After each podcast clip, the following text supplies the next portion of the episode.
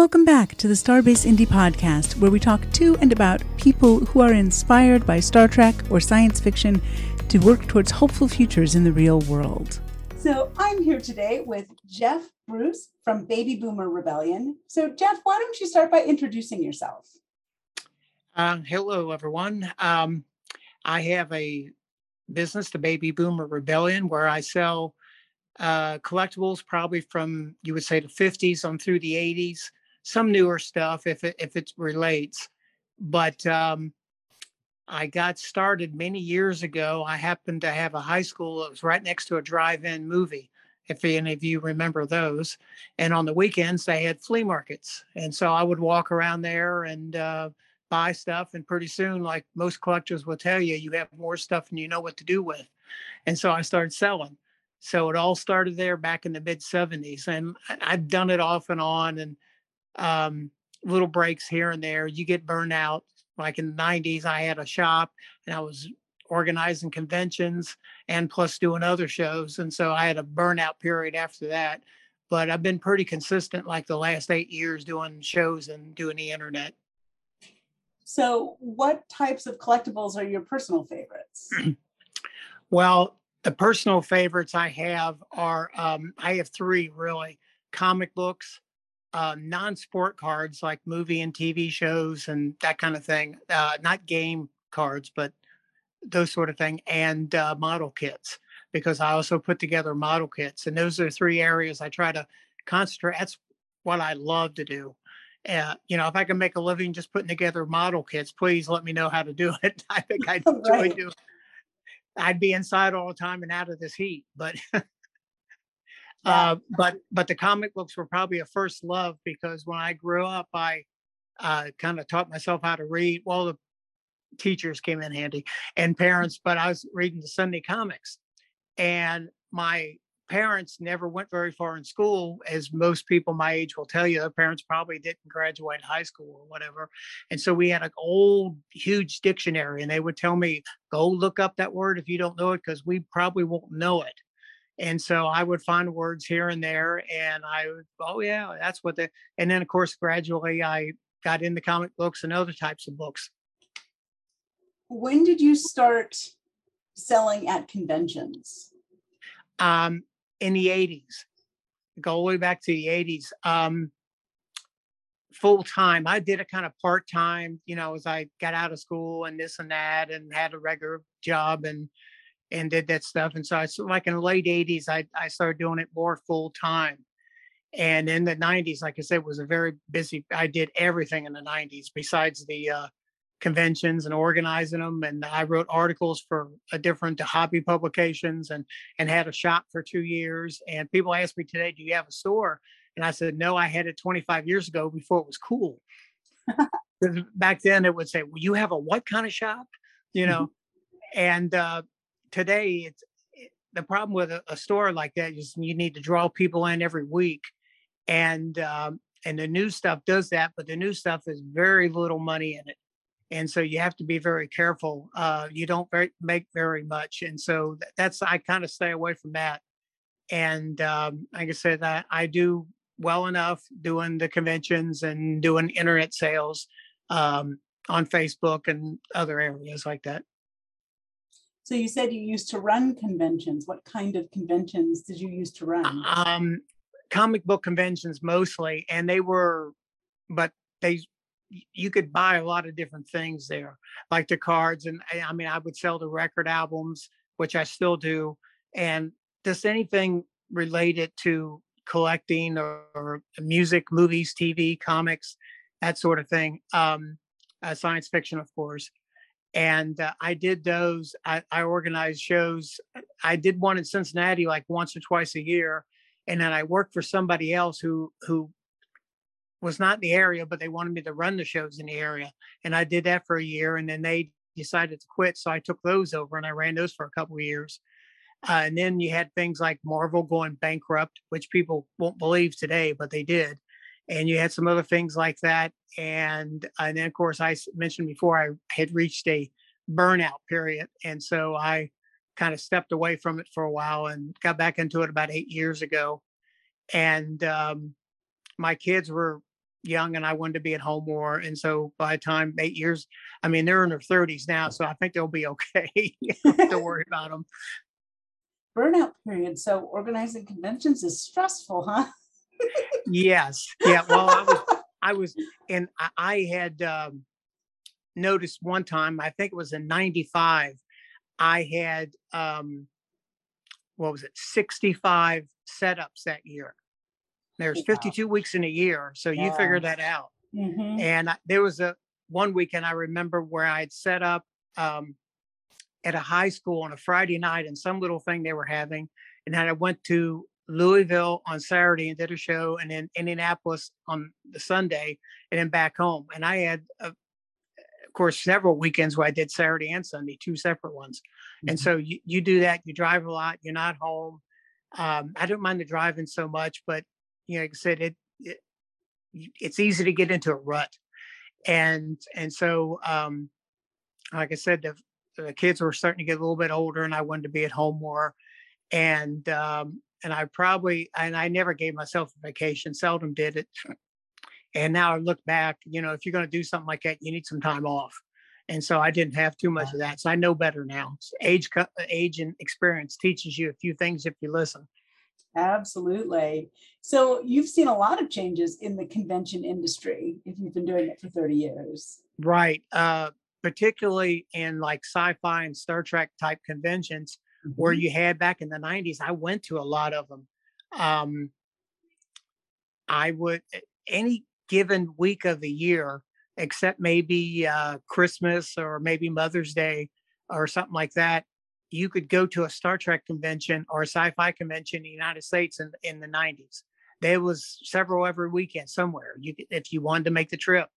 And now today you have less than 10 uh, the United States. I mean, decent sized ones and, you know, ones that a couple of them hung around and stuff. And in the bigger cities, usually New York, uh, San Francisco, Chicago, Dallas, Orlando. But um, that's one big difference uh, of those type of conventions. The comic book conventions have gone either one way. They used to be a bunch of one day shows, maybe two day, but usually one day. Um, but then, and then you had a few big ones. Today, it's a lot of big ones and a few like one day ones. Whole uh, held, uh, excuse me, in um, like VFW halls or Holiday Inn or something like like that, uh, local and uh, like the Dayton area close here to Cincinnati has a lot of those one day. I have uh, a couple of those coming up in that general area, and of course Indianapolis has a, a one day comic convention about five times a year. And they have a couple of big ones that come in. Um, uh, one is comics and one is uh, pop culture. And so you have that mix today where there's probably more bigger shows than little shows. Sounds weird, but uh, that's what it is. I prefer the one day shows. Um, yeah, that way, you know, the longer hours, you don't know if you can get people to show up for two or three days in a row. And the one day they know you're in, you're in and out, and it's good, and they, you know, it, and it's more affordable for everyone, really. How have you seen changes in just the last couple of years with the pandemic? Well, when when the uh, COVID hit, because everything was shut down, Mhm. so immediately my business, which is normally like 70 30 conventions, you know, it reversed immediately to like there's no convention. So it was like almost 100% online. And, uh, and I was going to the post office every day for an armful of packages. I was very grateful for it because without any conventions, it was, it, it was tough. And slowly it came back and now it's back to where it was before, like a 70, 30, 80, 20 type thing where most of what I do is at the conventions. And uh, of course, the economics of what we're going through now, higher prices have affected that. Mostly the gas prices, where people don't want to drive that far to uh, to go to one of these because they're figuring, well, I've got to spend another twenty or thirty on gas. That's twenty or thirty I can't buy anything with, and so they're probably not working with a huge budget anyway. Most people, and so I think it, it's discouraging a few people, but uh, collectibles and a hobby, comics or sci-fi, whatever you collect, it's been through rough times before, and it- it'll be okay. I mean, that, that people just find a way. We'll, we'll survive it. If you had any advice for people who were interested in getting into collecting, what would it be? Uh, as always, as I've said for 30 something years, buy what you like. You know, find something you like, ask around. Uh, you probably know what kind of stories you like. Uh, or what kind of movies you like or TV shows you like. And, you know, is it adventure? Is it comedy? Is it action? You know, what sci-fi, you know, what is it? And ask around uh, what kind of material is out there for this.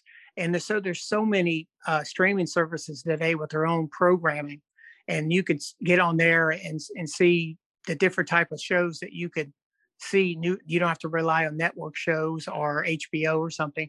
And so once you figure out what you like, what type of story you like, there's there's a comic, graphic novel, paperback out there for you and just buy what you like. And it, when you get into toys and stuff, it's the same thing again.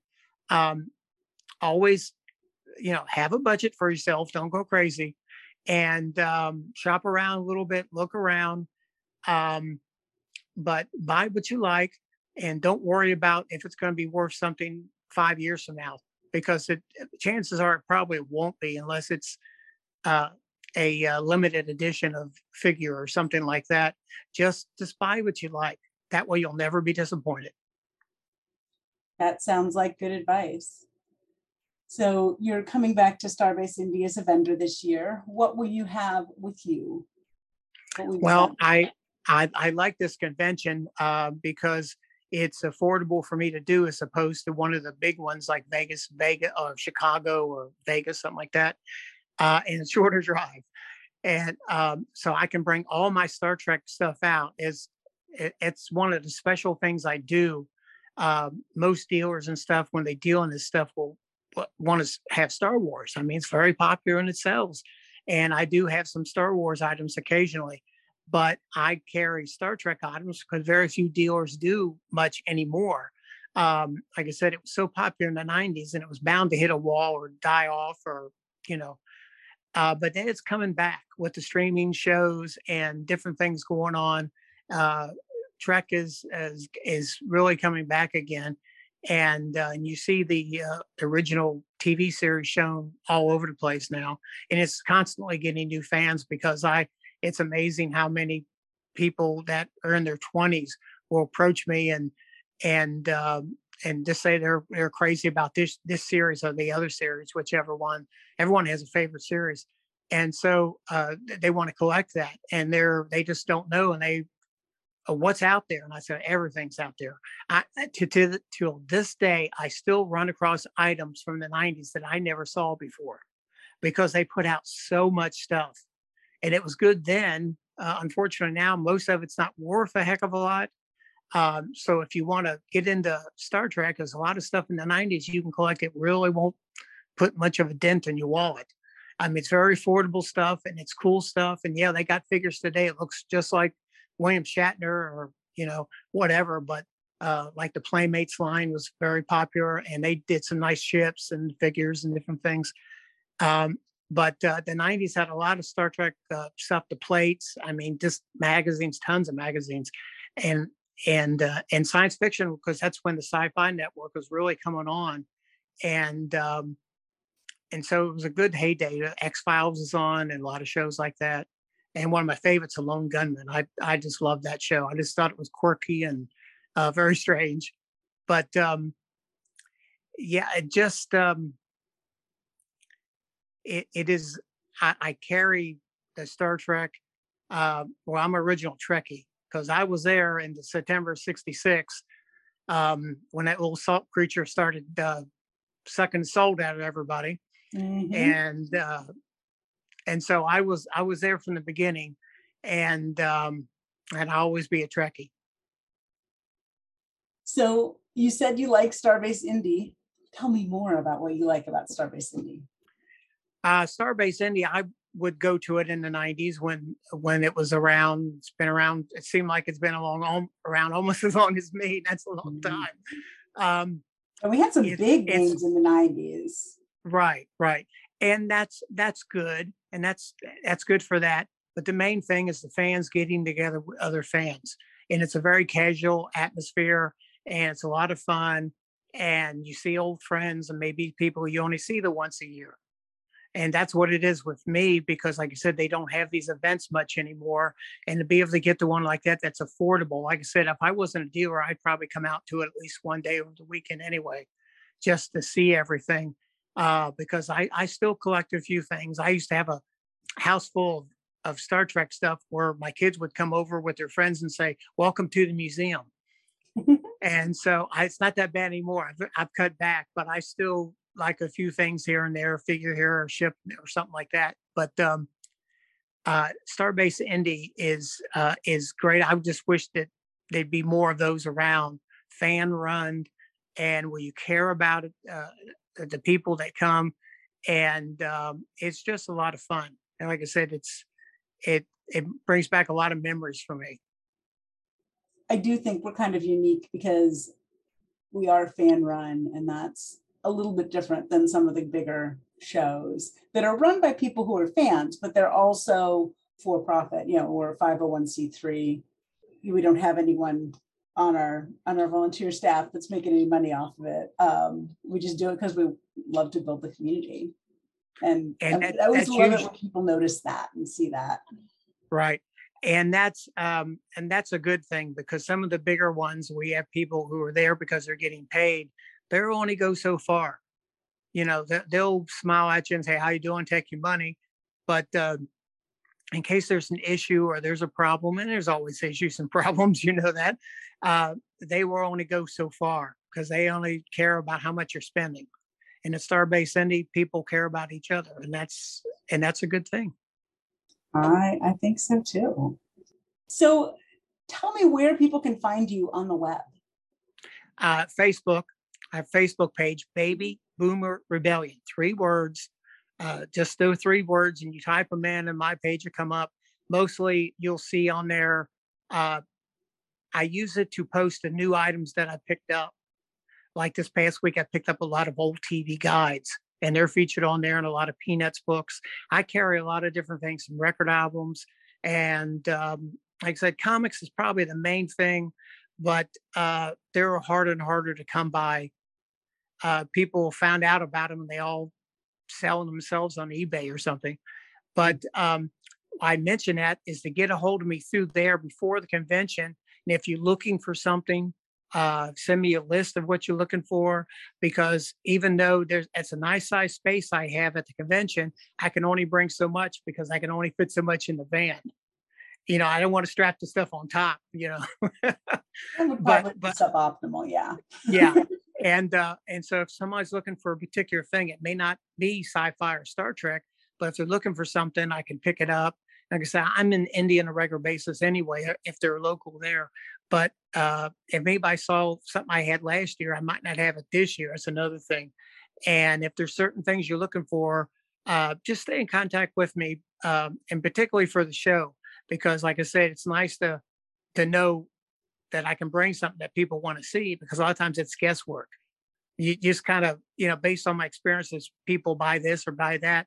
And sometimes I'm surprised. I'll buy something, like I said, you you you'll buy some boxes of stuff in an auction because it was real cheap and some something in it you think is nothing and people will will almost fight themselves to get it and grab it and something else that you think will sell right away just sits so it, it's it's a little guessing game sometimes but if people want to get a hold of me there and, a- and ask me other questions too about collectibles, I'll answer your questions. I tell you to ba- uh, uh, do appraisals.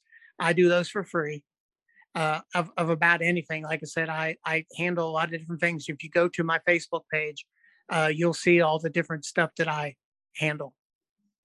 Great. Well, I look forward to seeing you on the Starbase in a couple of months. And everyone go check out the Facebook page and see what he's got in the interim. Live long and prosper. Thanks for listening to the Starbase Indy podcast. To find more information about our live event this November, check us out at starbaseindy.org or on Facebook, Twitter, or Instagram. See you on the Starbase.